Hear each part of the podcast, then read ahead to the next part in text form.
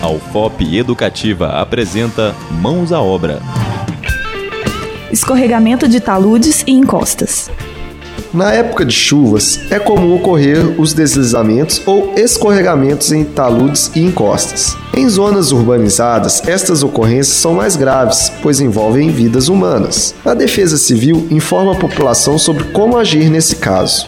O risco de deslizamento em encostas é muito alto. Para evitá-los, é preciso preservar a vegetação e, se a pessoa for construir em terrenos inclinados, é preciso um bom projeto de drenagem pluvial.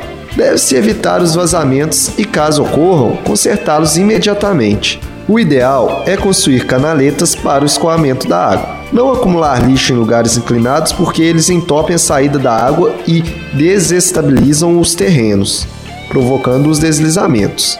Não jogar lixo nas vias públicas ou barreiras, pois isso aumenta o peso sobre o talude e assim o perigo de deslizamento. Não fazer cortes nos terrenos de encostas sem licença da prefeitura, para evitar o agravamento do declive.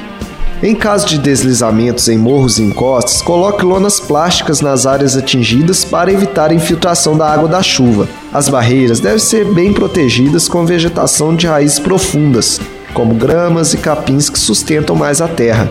Em morros e encostas, não plantar bananeiras ou outras plantas de raízes curtas. Isso aumenta o risco de deslizamentos.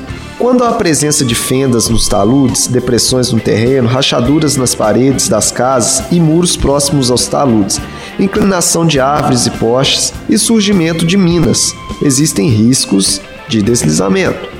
No caso de constatação desse risco, o ideal é avisar os vizinhos, o corpo de bombeiro e a defesa civil sobre o perigo.